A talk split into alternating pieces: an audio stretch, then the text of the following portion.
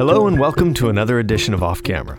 I'm your host, Sam Jones, and I want to thank you for tuning in. Off Camera is the show where I get to talk to iconic, creative, curious artists and find out how they got that way. Well, that's what I usually do, but this episode is a little different. I thought it might be kind of fun, since we've been doing this for a while, to switch things up a bit and give you all a peek behind the scenes here at Off Camera. I've enlisted my friend Chris Moore, who you may know from the shows he's created, like Project Greenlight in the Chair, or from movies he's produced, like Good Will Hunting, American Pie, and The Adjustment Bureau. Chris is going to sit in my chair and focus his curious brain on this show. Call it the off camera show about off camera, if you will. So I'm in the hot seat this time, and Chris has come up with some questions that pique his curiosity. So let's see what happens. Pull up a chair and listen in.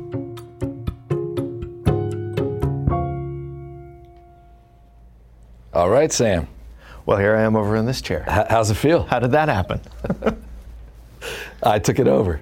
I decided it was time for you guys to talk about off camera. Well, you know, I had I had you on the show in when like last year, year before, Yep, last year. and it was a great conversation. I've known you a long time, and Yep. so you know, switching positions and doing this, I feel like it's kind of natural. Well, I will say that I was so honored and you know happy to come here and talk to you because I do think what you do and what this off-camera project is is really cool. And I think having been around almost just socially at the beginning when you were thinking about doing it, I found that it came from such an honest place of you're just so tired of these you know soundbite specific interviews and there's people out there in the world that you'd really like to know a lot more about and nobody ever gives them a chance to ever talk in depth in that way That's right. and so I was really impressed by that. I will say the other thing is that I have heard in social situations probably 2,000 ideas that people have, and they talk about it, and you hear about it, and you wonder, are they pitching me this idea? Is this something that they're just talking about to see if somebody else likes it? What's going to happen? And you actually did it.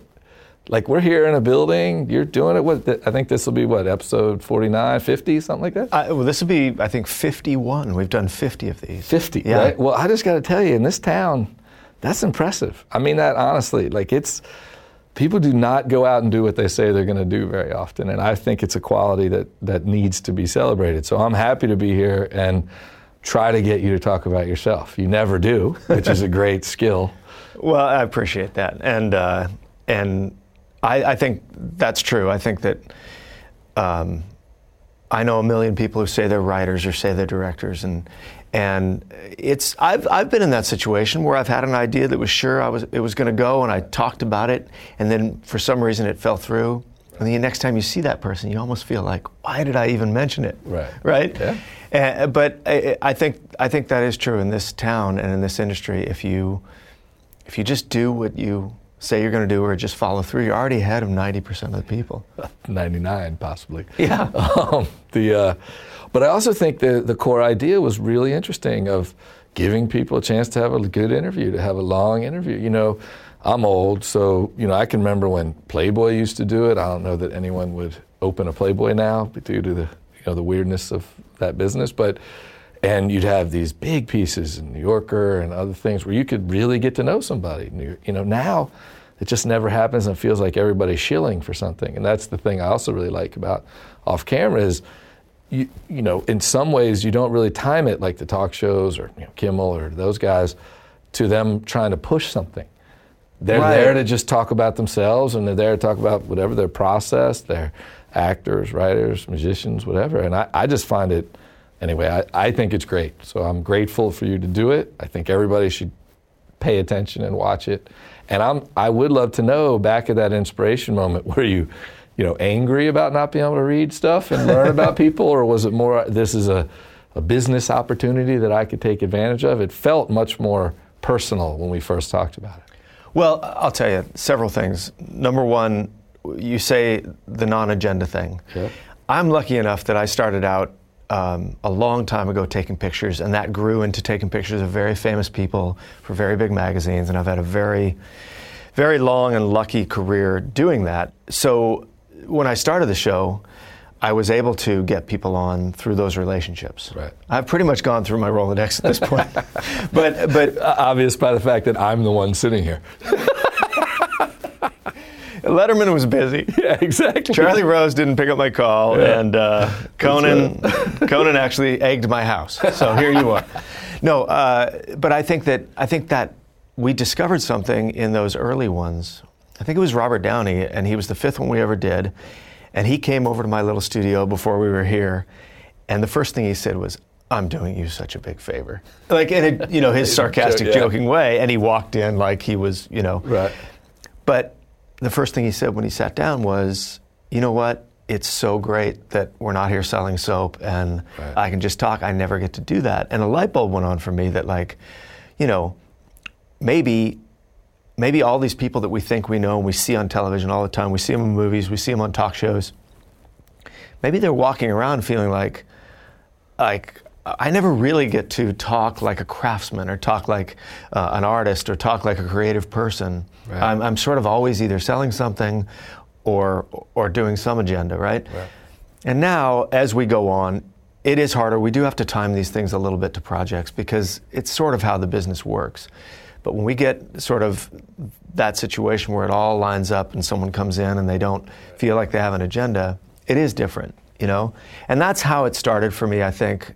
I think also being a photographer, I am always fighting for a really authentic portrait of somebody. Because when I see a really great portrait, I'm blown away. Like when I see, you know, uh, uh, say Richard Avedon's picture of Truman Capote, Yeah. or um, or you know Annie Leibovitz's portrait of of, of Keith Haring, or Yeah. something where it's it's like the inside and the outside match up, and aesthetically it all it all gives you a window into who you think this person is. And as a photographer who shoots people, that should always be the goal. I think is Yeah. is to try to, to really shed some some really insightful light on somebody. But I started noticing 10 or 15 years into doing it that oftentimes I remember the experience of the day more than, you know, that was to me the true, the true uh, experience was was getting to know that person and connecting with them. Right. And the photograph was secondary. And the better I connected, the better picture I made, Right. and, and hopefully, you know, that's in the viewer's eye if they saw the picture and Right. said I connect with that person. But I started thinking, well, could a portrait be more than, you know, just a picture? And I think that what off camera was essentially, in my mind, when it started, was a really intricate, in depth portrait of somebody. That's a great way to put it. Yeah. You also have done some people who I didn't know a lot about who were fascinating. And I think that's also part of your, I don't know, th- part of the success is how do you pick these people? Or, or what is it? It doesn't, like I said, because it's not solely based on someone's out promoting something, you're also not doing it daily. Right. You get a chance to sort of pick. Obviously, some of it is who will do it. Right. I can admit Sure. that, right? But, but I think some of it is also you, you use the word craft sometimes, and it feels like a lot of the people you pick actually have a craft, whatever, and they believe in it and they really want to be good at it. But are there other insights or things about how somebody becomes a target for off camera? Well, eh, the first thing is just personal interest, and um, and if you know, and, and my interests are so wide ranging that if I target in on somebody and just say, God, I just love their work, then that, that person goes to the top of the list, you know? But an unexpected benefit of doing this has been that, yeah, we can't get everybody all the time, and sometimes we have to work on people for two years to get them in. Right. When they like the idea, you know, the eventuality is yes, I'll I'll do it, but then actually finding the time and you know, it takes a while. So, for instance, Joseph Gordon-Levitt, he was one of the first guys I ever told about the idea because we were just cooking it up, and I went and photographed him for a magazine, and I told him. He said, "Oh, it's great, I'll do it." And then two and a half years later, we finally got him in the chair.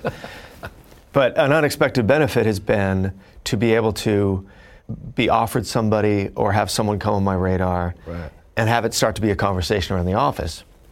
Like, oh, can this person, what you think this would be a good person Right. to do on the show? And then you get to start digging into their work. And I find that when I dig into someone's work, a lot of the times I'm completely surprised, like, how did I miss this person? Yeah. Right? Yeah. You know what I mean? And, and the other factor is can someone handle an hour of self reflection and self awareness because our best guests are the ones that are most self aware. Yeah. And the ones who really have either struggled or examined their career in such ways or, or really want to grow as an artist throughout their career, right. those people are the most interesting because they're constantly challenging their perceptions or or pushing up against what they think is the limit of. And I think a guy like Ethan Hawke is a great example. Um, he's one of our favorite interviews because he he constantly, whenever he gets comfortable, he seems to try something else and often gets completely slammed for it. Like he wrote a book and then found out how much people don't like when you get out of your lane and, yeah. and had to endure some terrible criticism. But in the end, he said, Look, I'd rather have written the book, no matter what people say, than never try to write a book. Right. And to me, that's the kind of artist we want yeah. to hear like curious, restless creatives that don't want to just rest on their laurels. Well, one of the things I was thinking about uh, when you were just saying that is that you also have made documentaries. Yes. And have, and in some ways, documentaries. There's a music one with Dylan and his music. There's others that you've been part of that it's also a little bit of a portraiture.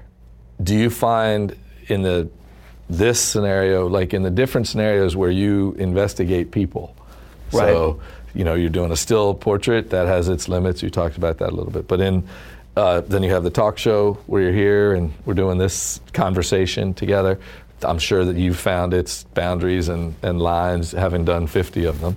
But you've also done these documentaries, and I don't think a lot of people know that about you. That you know you you get behind these projects, and a lot of them, even though you attach great people to them over time, are driven by you. And it feels like some of them come from this place of a similar of really trying to get to know people and really trying to share who these artists really are. Is that a fair summary? Totally. And, and I think that you know, the documentary is the classic example of the lone wolf. You know, in filmmaking, if you want to really sort of strike out on your own and, and go into that dark place, and right. documentary is the way to go because there's never any money, and you're you're chasing a story that maybe only you know or you right. sense might be there, and uh, and you don't have you don't have, for good and for bad reasons, you don't have executive producers and you don't have people behind the scenes sort of uh, supporting you. Um, but I think documentaries are absolutely a portrait, and uh, and I think that what the most fascinating documentaries to me are are when I'm in a room I wouldn't normally get to be in. Right.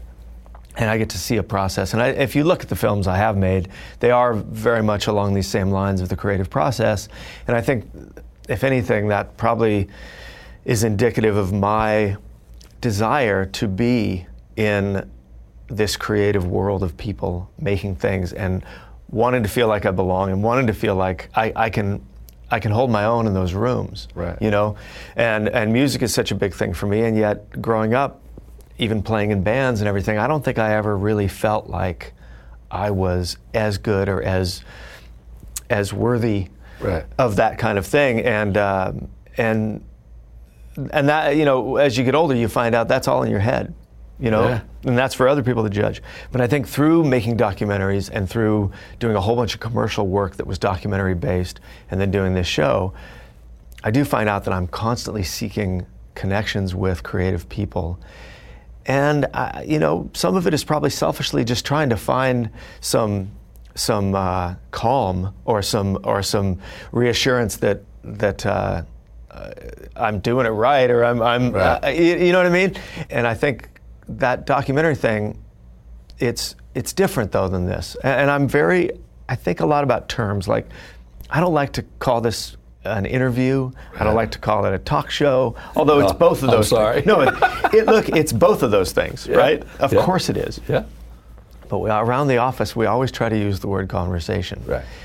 I'm very sensitive of the idea that by doing off camera, I've become part of the media. Because I feel like off camera, if anything, has more in common with a documentary than it does with a variety based talk show like a Letterman or a Charlie Absolutely. Rose, even, or something. And the goal with off camera originally was can we, can we make something that's, that's working on a different level, level? It's entertaining, but is it also, is it making that connection so someone watching it can feel the same way I feel when I'm talking right. to somebody, you know, and, and can I be inspired? Can I be educated? And if you know, in a documentary, you're pursuing a story, Right. right? And you, and it sort of becomes like you have to prove your story in your documentary. You have to take a point of view. Yeah. Off camera is interesting because you may walk in with a point of view, but it can be totally changed in the Right. course of an hour, and there's no agenda. Right. You know, but I think it's yeah, it's seeking out that portraiture and that and trying to get to understand what makes someone tick. We keep trying to think of taglines for the show because we feel like on the podcast we need a tagline, you know. And and uh, the other day we came up with um, the show where we get to talk to creative, restless, iconic artists and find out what made them that way. Yeah. Because that's really what I'm interested in is how did you go from some kid that I knew at school in sixth grade, you know, flopping around in the sandbox, Right.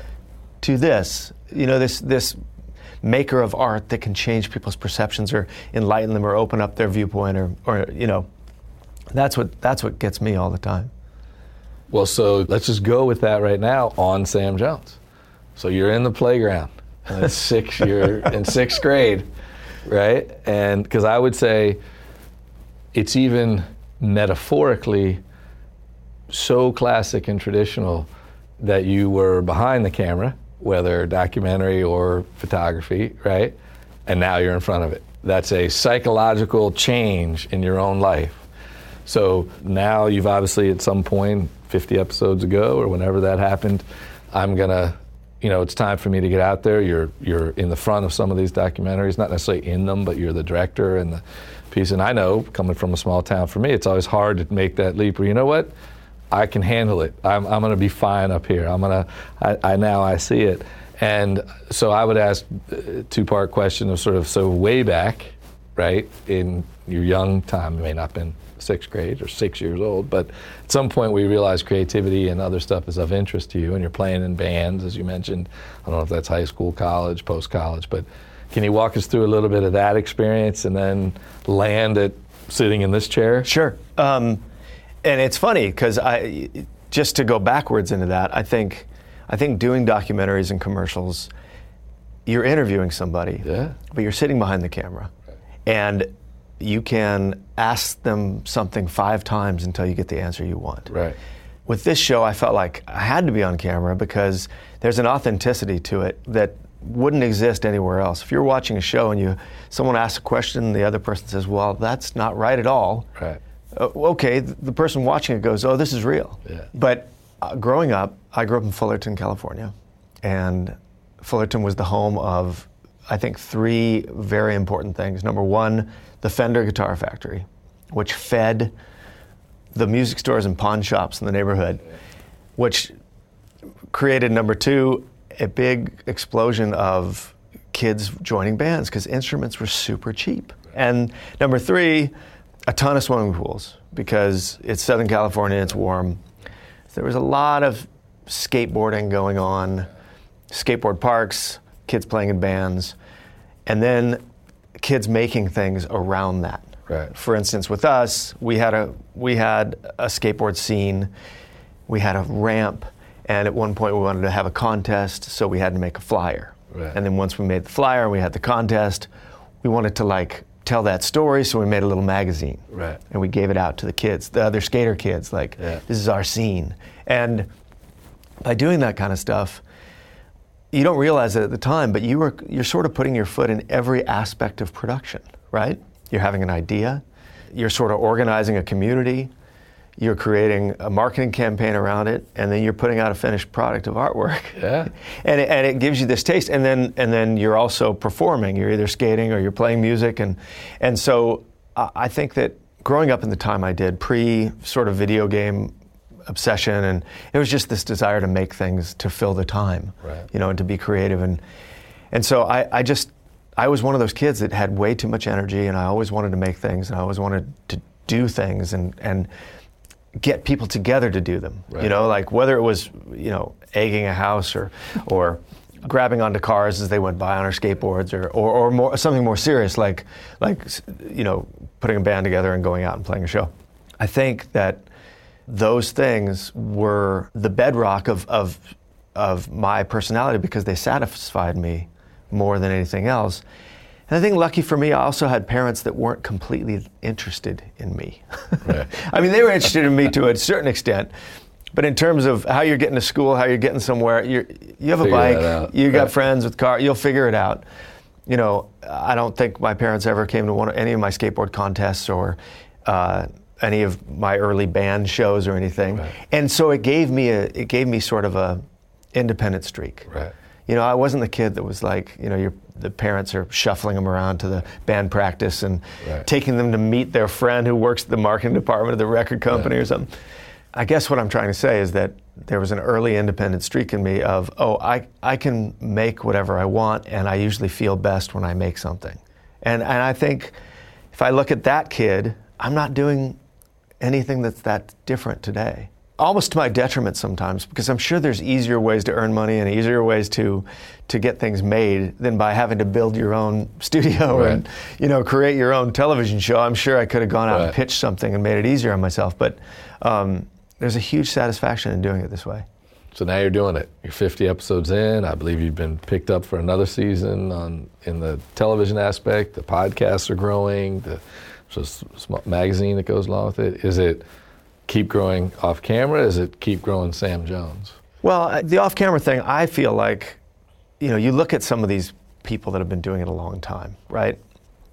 And, and not to compare myself because I'm not, but people like Howard Stern or right. Charlie Rose or whoever right. that, that have done this for a long time, we are so at the beginning of this. I mean, if you have a daily show, you do 50 shows in three months' time. Right. You know, it's taken us three years' time to do it.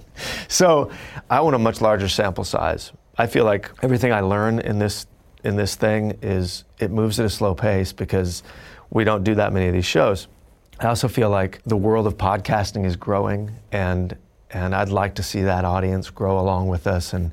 Um, you know, we make a print magazine as well, which you know because you were on the cover of one of them. and we feel we're just scratching the surface on that too. And, and it's, it's kind of fun for me to have the anomaly of an actual print magazine right. in this day and age. But the TV show requires so much production and the podcast requires a certain amount of production that the magazine I don't even think we've gone out and given it a chance and found distributors yet. And that's a big goal for us is, is to let more people stumble across this magazine and, and see the print aspect of it. Because another aspect of this show that people may not know if they, if they just watch it or listen to it as a podcast is that we do a photo shoot with everybody yeah. that we sit in the chair with. And that's so fun for me because it is that initial idea of a complete portrait. Right.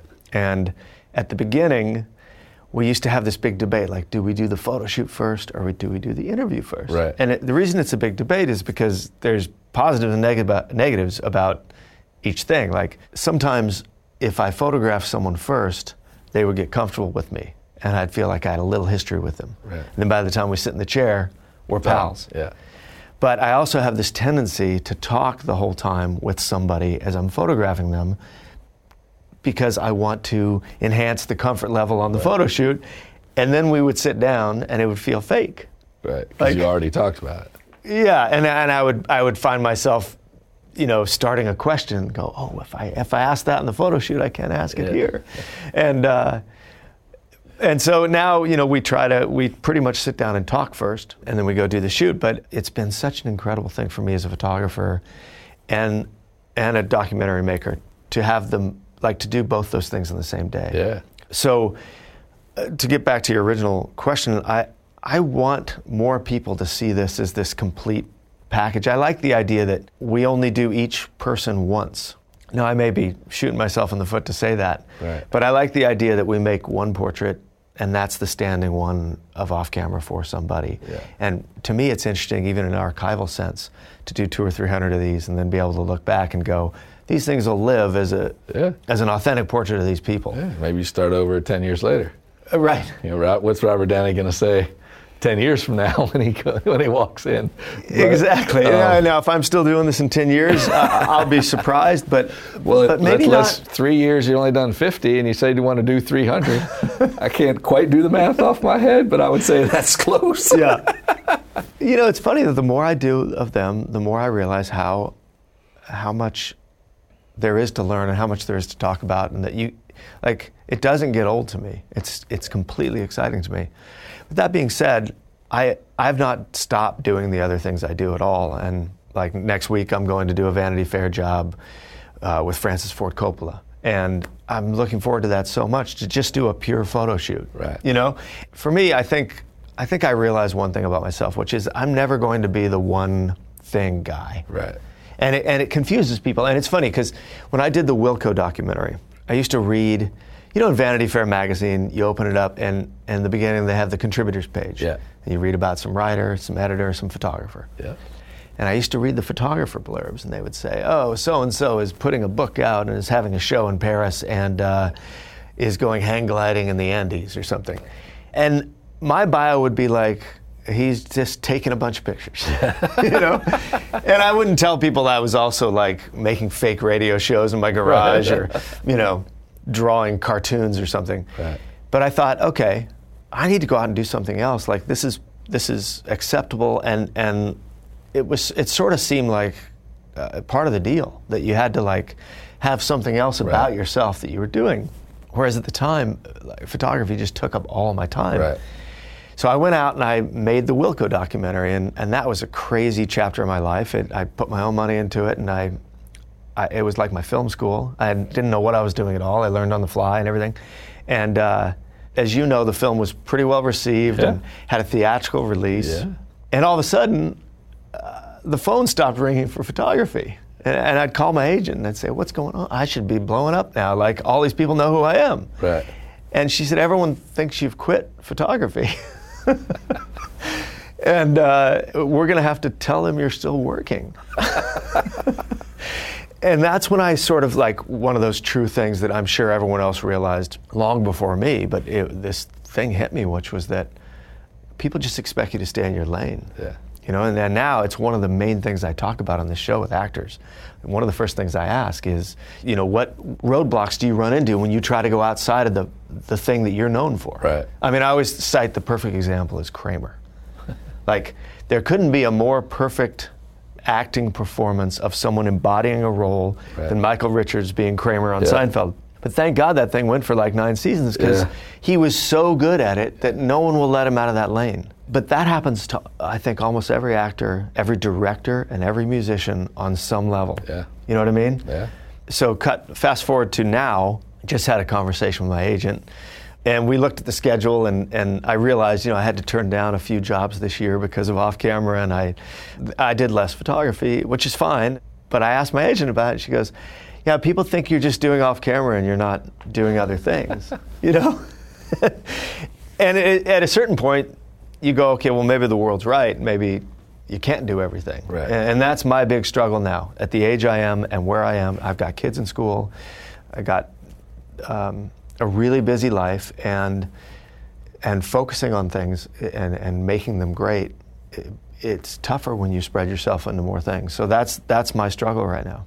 I, I really enjoy when you ask that question in the interviews on off camera about the changing lanes or doing other stuff. And you're right, Ethan Hawke was a great interview about that. Um, one thing that I'll say is there's there's two types of changing lanes for performers and stuff. There's genre stuff, like you're a comedian and then you want to do a drama.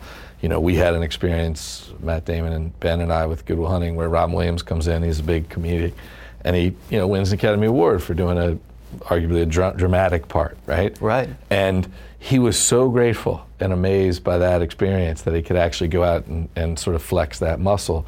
And I, but what I would say as a producer, we look at people as creative versus business, right? And the lanes are probably bigger. It's like the 405 going past you, right? Right. There's one over here.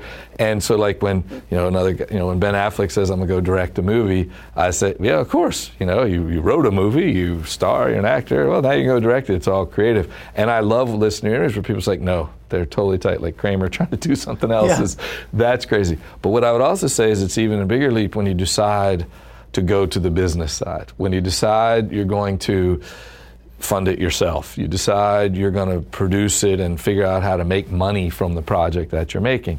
And I would say in off camera, you you made that choice. You, Right. you you said to yourself, and you said in the Wilco documentary, you spent a little bit, of, you know, you, you spent some of your own money. But again, that was a creative endeavor that you wanted to go do, and I'm sure at some point the band said yes, and you said, okay, let's go figure out how to do it, and you you did it and made it a reality. But it wasn't an ongoing. I'm going to start a business that I have to balance the budget and I have to figure out how it's going to work.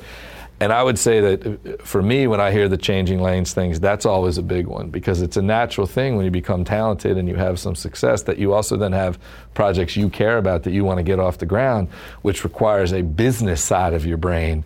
Whereas again, me being the totally, you know, non-intellectual producer, to me, the creative side of your brain can be all creative, like writer, director, musician. You know, I, I, I'm always amazed when an actor sits down at the piano and can play the shit out of a thing or yeah. you know start singing and you see it sometimes with guys like Will Ferrell and other people like he's a comedian then all of a sudden he can do other stuff you know Hugh Jackman I mean he's out there doing a giant sing right. dance song and he's also Wolverine right but somehow in my mind right that still is a lane it may not be the same size lane that your actors and your but but to then jump over completely the hill and say holy shit, now I'm gonna go over here and become the business guy. And and I would say that I've been very impressed, having been more on that side, that you as a producer, you and your partner as business people have made this an ongoing business. You've figured out the economics, you, you've taken ownership, you're using multiple distribution platforms right now. You're making that decision about how we distribute it. You know, it's not DirecTV, it's right. not your podcast people, it's not some big, you know, magazine publisher. It's you guys. How has that been for you, sort of, you know, flipping to that other side and sort of really being the quote unquote businessman of this creative endeavor? You know, God, that is a, it's such a great way to describe like that big lane, and and I think the business thing for me comes out of the need to get it done, like to see to see something so clearly. I mean, I think when you're a true creative you see something really clearly. And once, like, that's the hardest part to be creative, right? Is the idea. Once you get the idea and it comes into shape in your mind and you can pre visualize it, then it's just a problem to solve. Some people say, okay, I got this great idea. Here's the, my script, I wrote it. And then they go out and they find a problem solver studio who can just give them the money and do it, right? Yeah. And as a photographer, it's once you see it in your head, it's telling your crew and everything how to how to place things and the light and all this stuff so that the thing you see in your head becomes it's that problem solving thing. But I think I think for me with with this show and with the documentaries to some extent, I don't want to wait for someone else to to see the idea or validate the idea. And unlike a picture where you can go take it and then you can go see and then the person goes see and you're seeing the same thing, pitching an idea is very different because you can pitch an idea and you can pitch it to three people in the room, and each each one will have a different idea of what that looks like. Right. So with off camera, I think I want it to look a certain way, and I want it to be just just like the thing in my head. And I knew if I went out and started pitching it, no one was going to do the black and white thing. Right. We haven't even talked about that, but like no one was going to pay for the black and white thing, and I just thought, okay, I'll just make it and then we'll figure out the other stuff. And that becomes the necessity. Like, first you make it, and then you figure it out. And so it's been a huge education to, to have to sort of set up the business structure of things. And I did. I brought on a business partner who, funny enough, is someone who uh, was sort of by default the business partner because when my kids got into uh, preschool, and we started meeting all these new parents. I think preschool is the time when all of a sudden you get a bunch of new friends. Yeah, that's true. and yeah. and then it happens again in school, and that's maybe your last time as adults when you make new friends in mass, right? Yeah. So all the moms were going out and doing like these crafting projects, or they'd go out and have you know wine night or whatever, and and the dads weren't. And a couple of the moms were like, "You need to get the dads together," you know. and then someone put together a dads night, and it was a bowling night. It's like can we just all say the word man cave for an hour while we're bowling and make the cliche complete, you know, while drinking like Michelob or something. Right, exactly. It was, uh, and no one really likes to bowl, right. but this was what was organized. Right. The, the, guys will like a bowling night. So a couple guys at the school and me put together a basketball league. And, you know, it started out with like 17 dads and they all went and, you know, two Achilles popped within the first week, and a hamstring went, and and uh, you know it weeded down to the to the guys that actually could play a little basketball. But it also started out as a social thing where you'd play the basketball and then you'd go to the bar and everyone would order food and drink and talk and get to know each other. And after about two months of that, the wives started resenting the whole idea that their husbands were going out and getting drunk on a Tuesday night.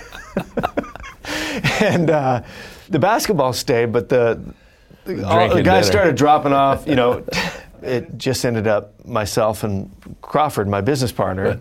And we'd be the only ones after basketball that ha- we have really great wives, and they were like, "We don't care, go, yeah. go socialize." So we'd end up at the bar, yeah. and that was when I was starting off camera, and I'm a big talker, so I would just tell Crawford about the show. And eventually he just said, Look, I want to be a part of this thing. And so it wasn't like I went out intentionally to find a business partner, right. but I found someone who was incredibly just uh, nuanced at his ability to sort of listen and, and sort of figure out the structure of things, who also has a business background, which I don't and you know decided to take on this thing as a labor of love. And so he's been a giant help to it. But um, but also I think that that we got lucky on a few things which every story yeah has some luck every story has some luck and the big luck for us was that DirecTV saw what we were doing and didn't ask us to change it they just thought it was cool and so we made a licensing deal with them uh, rather than a producing deal so that we basically get to make a finished show and give it to them, which is unprecedented in television, yeah. I think, in a lot of ways. And the most beautiful thing about that is that they honor not the letter of the contract, but also the spirit. They've never been here. Like they are so cool, they've never showed up here. and that part is amazing. The only times that I get together with them is socially or over a meeting down at the DirecTV building, but they've never been here. And and they pretty much let us do what we want. And, and for me, that's the biggest victory of this show is that it went from an idea to an actual thing without changing that much in the process. And, I, and that, when I stop and think about it, that's the thing that, uh, that I can't believe, you know? Yeah.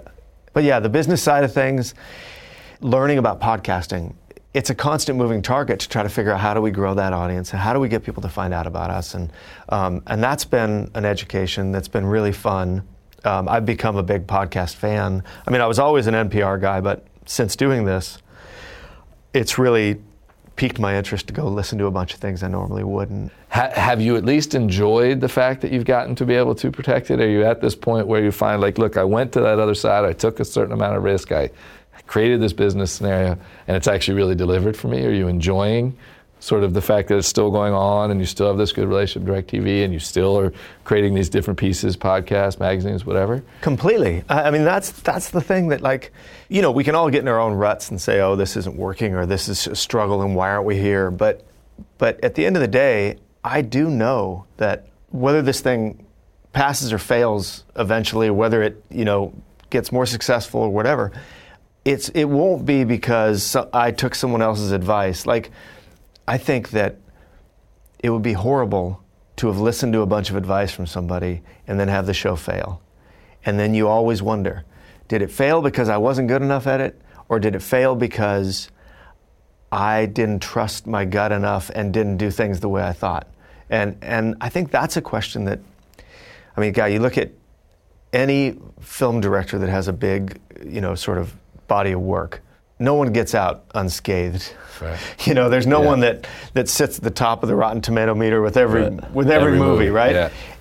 And I would I would guess, I would bet a lot of money that if you talk to those directors on some of their bigger failures, you would find a lot of stories where they maybe didn't trust their gut or maybe they got talked into a casting decision that didn't seem right, or the studio brought in someone to rewrite, and when the rewrite came back, everyone loved it but them, so they decided, well, uh, maybe I'm maybe I'm wrong on this one, right.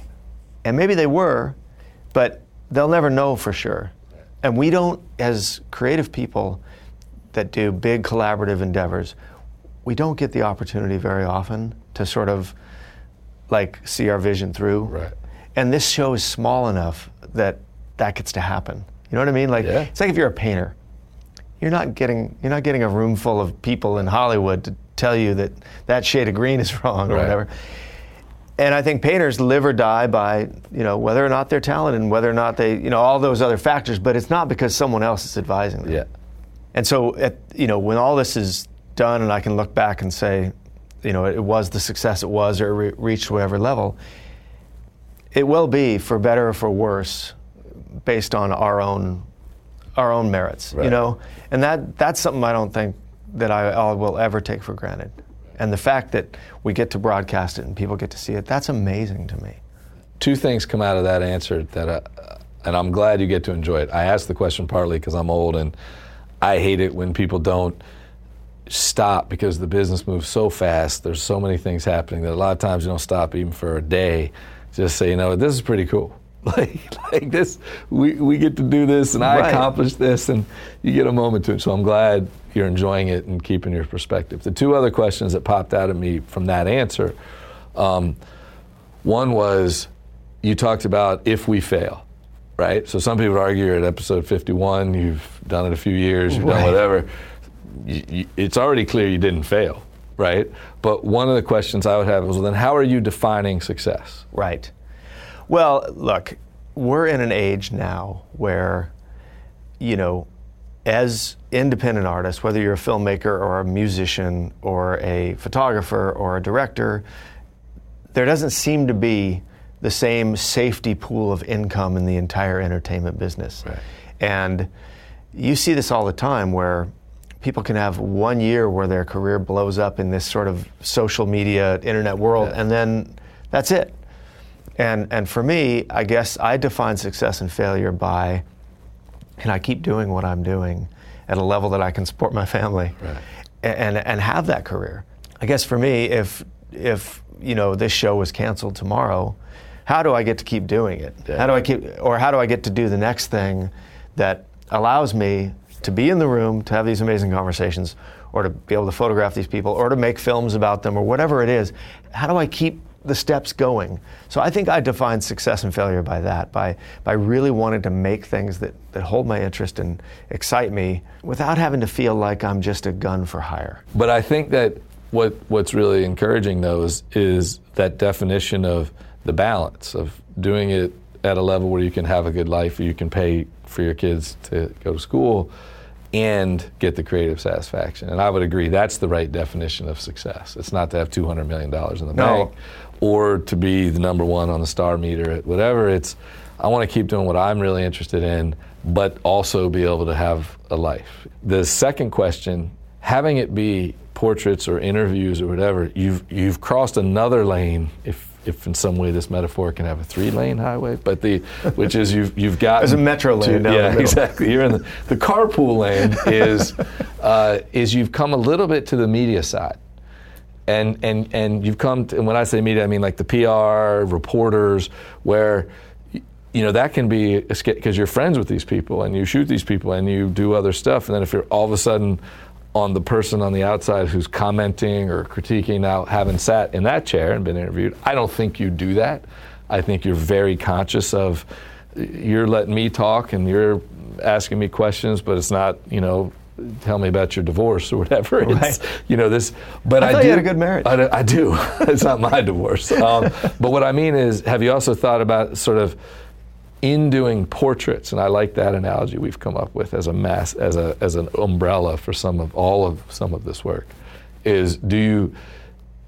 I feel portraits is probably the safest reporter, media, PR role that you can be in. Right. Um, but do you think about that, the the switching sides to sort of becoming You know, I do and I don't because I feel like, first off, my history is um, I started out full media because I was a photojournalist for the Associated Press.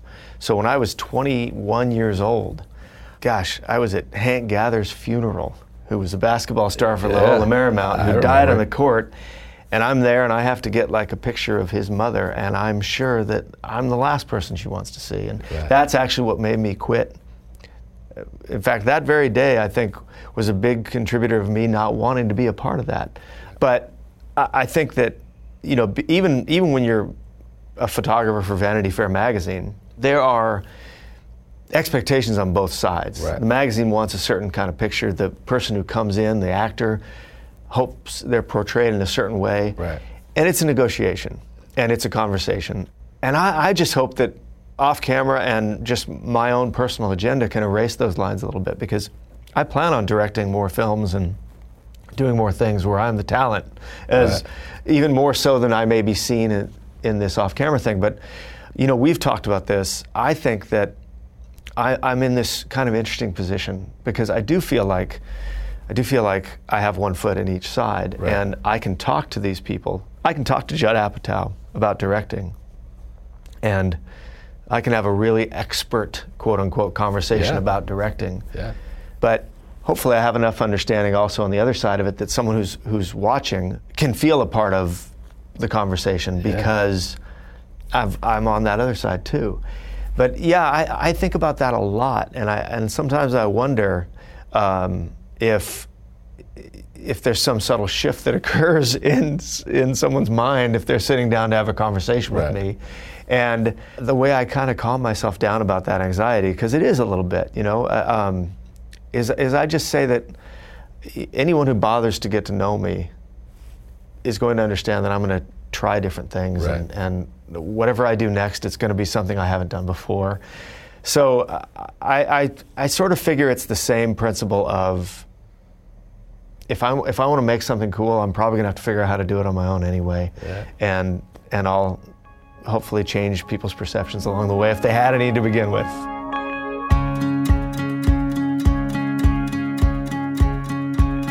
Hey folks, Sam Jones here. Let's take a little break from the conversation so I can tell you about this week's sponsor, BetterHelp.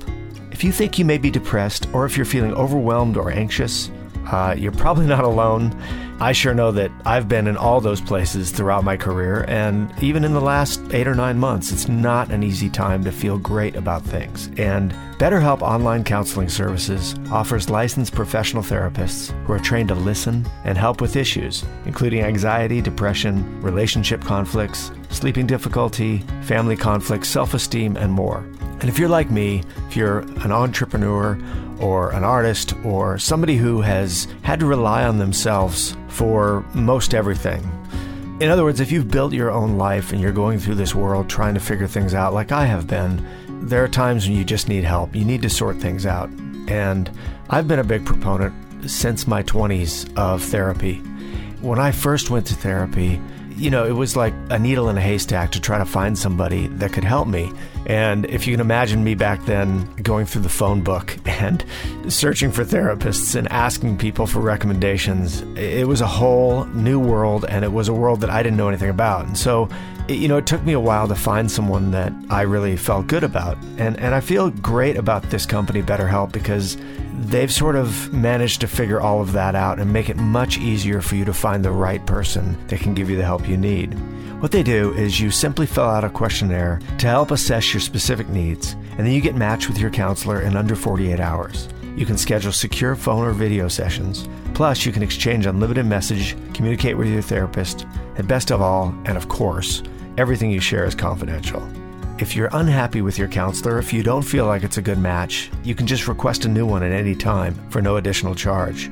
I think about if I had had this kind of access when I had started, it would have saved me a lot of time. Funny story, I used to ride my bike to therapy because I was trying to combine two of my self care activities in one therapy and physical exercise. And uh, I remember often being late and racing to therapy on my bike and coming in out of breath. And well, it's a lot different now and it's a lot easier. And BetterHelp has really figured out how to do this from the privacy of your own home. It's just a great system. So join the 1 million plus people who have taken charge of their mental health with the help of an experienced BetterHelp counselor. BetterHelp is an affordable option, and the listeners of Off Camera get 10% off their first month with the discount code CAMERA. Go to betterhelp.com, that's betterhelp.com slash camera, and you can talk to a therapist online and get the help you need. Now back to the show. Uh, one of the things we've discussed off off camera, um, but we also talked a little bit when I was in that chair, uh, in in on camera, in off camera, was No one knows what we're talking about at this point. I think they'll get it. I think we can make a funny game out of it. If you understood what they were talking about, Drink. you win fifty dollars. Yeah, exactly. Drink. It'll be a drinking game. How many times did Chris or Sam say off camera? um, the uh, no, but what I was talking about was marketing. So Yeah. I, I, I shared in my interview that my big frustration with the entertainment business right now, as a whole, was that in all honesty, we're making too much stuff, and we're not self-editing each other, and we're not. The business isn't editing itself; it's exploding because all these people want original content. I mean, there was a FX, a television network, published yesterday a study that 429, I think it was 429 or maybe 409. I'm not remembering exactly, but something over 400 original scripted television shows were released in 2015. Now, there, there isn't a chance on earth a human could possibly even be aware that all 400 got made, let alone make an educated decision on which ones they wanted to watch or find. And that's just one genre. There's reality shows, there's movies, there's documentaries. And, and that, so I, I think that we're oversaturating it. I think when you make something good that's having a life like off camera, right? you struggle. I know I do when I make a movie or I work on something where I'm just like, God, I made something good. It felt like when we made Good Will Hunting or I made American Pie, it was a shitload easier to get people to know it was happening, right? Like just to be like, hey, you might like this, right? Today, I feel like if I made either of those two movies, 50 50 shot, anyone ever heard of them. Right. You know? Right. And it freaks me out. So you're starting something new in a in an interview type format and you're you're creating this brand and you're doing this thing and you're got a podcast and you have the hard magazine as you described what efforts and how are you working? Because as you said i hope it gets bigger and i hope it does other stuff and you admitted early in one of your answers it's hard. You want people to figure it out or some people walk in here never heard of it right? Yeah. to me that's the funniest thing is that pr people are sending people into places that they've never heard of to do interviews just because they have no idea of where the eyeballs are right? So it, it's all of that. But have you guys spent time and you yourself thinking about and, and looking at how are we going to get people to find us? Because here's the one thing I would say, and this is a long way of answering. This is your risk of getting me to come be in this chair. Is I'll talk too much, but the, but It's what- working out what- so far. What, It's what I'll, what I'll say is that you you, you said earlier that there's this. Uh, you know, sort of group of, of people who will like it and who will go into it and then they'll learn about it slowly and and your definition of success and people trusting you when we were talking about the media thing. What immediately detracts me from something in the media side or whatever is when I realize the person sole goal is to get more eyeballs no matter what, or to make more money no matter what, or to go out and just shill for whatever it is they're doing no matter what. And I think what I like about off camera, and also the guests you bring, is that there is at some level this self imposed discipline of, look, I'm making something cool. I am cool theoretically. I'm doing something cool. This project I'm trying to talk to you about, I'm going to do either way. And as Ethan Hawke said, and I may get destroyed for it, or people may be angry because I switched lanes. And I would say that once you hit that line of, of crossing it to where I'm just trying to get more eyeballs, or I'm trying to do the fancy thing to get lots of people on BuzzFeed, or I'm trying to do whatever, you lose some of that. But that, that seems to be the way marketing is working today. If I can just get more likes, if I can just go out and get more followers, and you could, you know, every time you have a famous person, say, okay, give me one piece of gossip so that I can make that my short little piece that I put out on Twitter. Everybody's like, holy shit, so and so said whatever, and that's your trade. And you don't, at least in the ones I've read and listened to, and the one you do did it. with me, not that I have any gossip, but I, but my point is, that's where I think there's a weird line, and you guys hold the line very strongly. Um, but in the marketing question of sort of, have you thought of going over that line or the TMZ line? It's the- it's so funny, you know. Crawford, being the business partner that he is, Right. has has you know his jaw sometimes hits the floor when we get offered somebody, and I say, no, I don't. But I really have to think: Can I have a good conversation with that person? And uh, and can I? Do I have a genuine interest? And sometimes it's a challenge to go find out if I do, and other times it's just like it's not true to me.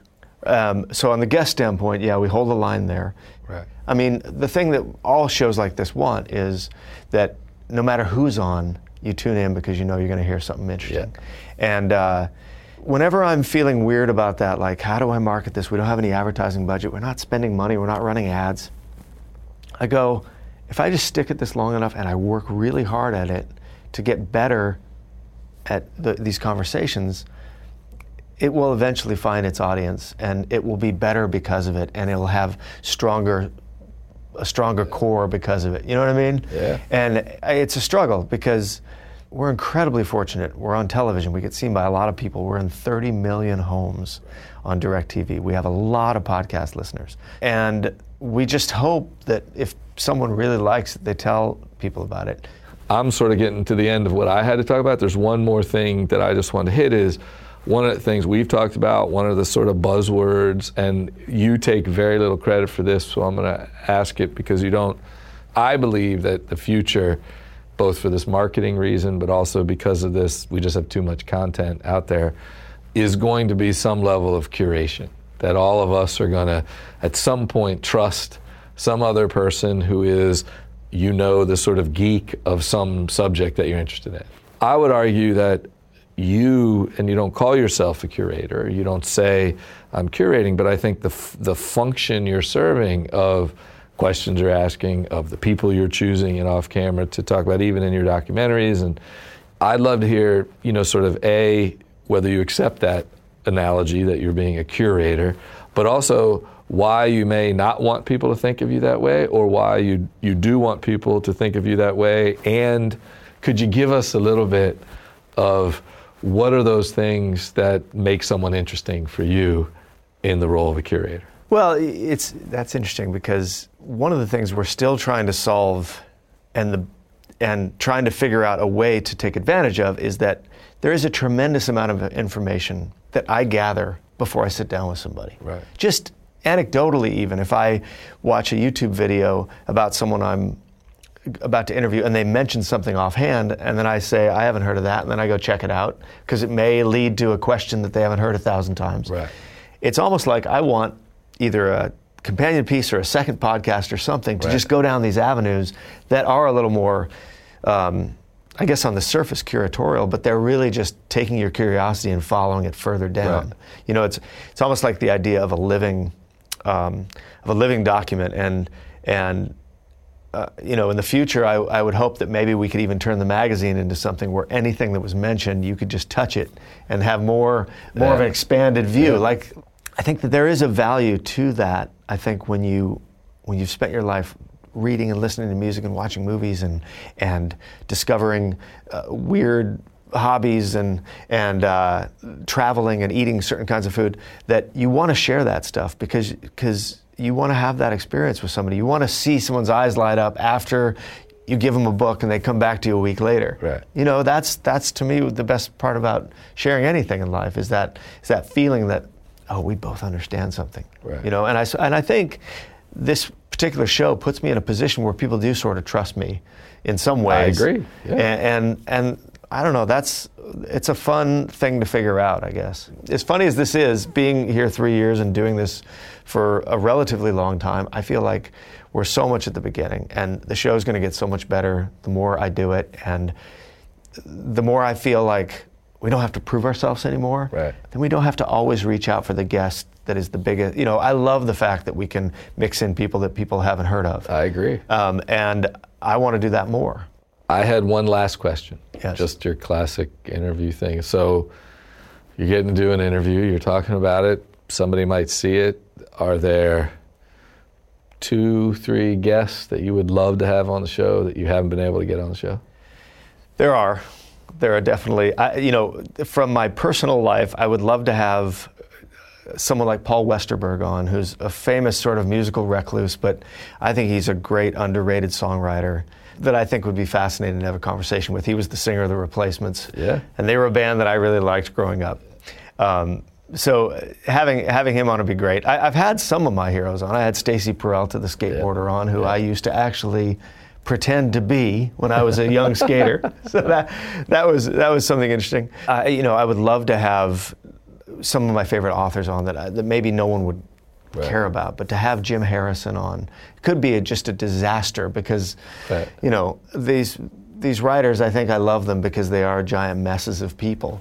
but, but someone like that would be fantastic, and um, I would love to talk to an athlete um, who I think is as much of an artist as people we think of as an artist, like Clayton Kershaw, the pitcher for the Dodgers, that I think, you know, to to get in the mind that far of a of a major league batter and be able to strike him out in such a silly way and throw a curveball that that if it was simply an athletic event, then people could duplicate it. Right. But I think there has to be creative qualities Yeah. to it, and to be able to talk to an athlete like like just as a craftsman or an artist, that's exciting to me. See, that's a very diverse group.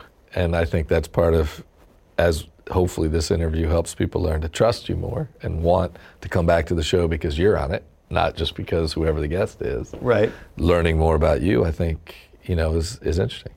Well, I, listen, I appreciate you doing this for me because um, it's if there's anyone that ever was going to do this, it's you because I feel like since the beginning, I, I brought this show idea to you. I talked it through with you. I know that you've been in a room a thousand times with networks and pitching things, and and uh, you've been somewhat of a mentor to me. Well, Uh, that's strong. But no, it, well, you've, you. you. have definitely been a sounding board and and I'm happy to do it. and a friend, and and uh, you know, I am a, a bit uncomfortable talking this much about myself, and so Well, I think you did a it- I think you did it pretty well. Thank you very much.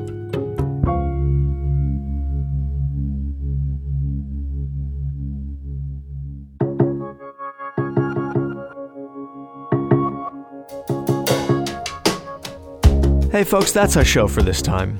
A big thank you to Chris Moore for playing the role of me and for coming up with all those great topics. And I want to thank you, the listeners, for supporting the show and spreading the word about off camera. We do not have an advertising or marketing department, so we depend on word of mouth from you. If you love what we're doing here, please don't keep it a secret. Tell your friends and enemies about off camera so we can keep bringing you these conversations. And since we are at a bit of a break here, I want to take a moment and give credit to the off camera staff. It takes a lot of effort to put out a podcast, a television show, and a magazine, and I couldn't do it without these fine people. Crawford Shippey, our producer and COO, who keeps this whole thing afloat. Nathan Shields, who is a lot more than just the assistant to the traveling secretary. He also produces and edits and handles most of our post production. Amy Jones, our researcher and writer, who makes us keep our literary standards high and our dictionaries handy. And Tyler Rumpf, the new father who operates five cameras. Kovan Sati and Linda Lichter, who deal with all the legal mumbo jumbo. Susanna Kalb, who makes the operation run here in the office. And our newest member of the team, Michaela Galvin, who, although new, I am confident will be kicking ass and taking names with all graphics and layout work. And there's Kara Johnson, who turns the spoken word to the written word faster than the speeding bullet. There's Justin Kennedy, who knows more about clothes than any man should and makes everyone look good. And Kristen Heitcotter, our resident beautifier. Then there's Matt Davidson, who we love for his set expertise, and Albert Fu, Brian Carter, Brian Elioff, and Rob Epifano for excellence in photography assisting. And last but definitely not least, Bart Peters, Chris Long, and Heather Davis at DirecTV, who make us legitimate, 4K, and nationwide. Thanks for supporting the show. I'll see you soon, off camera.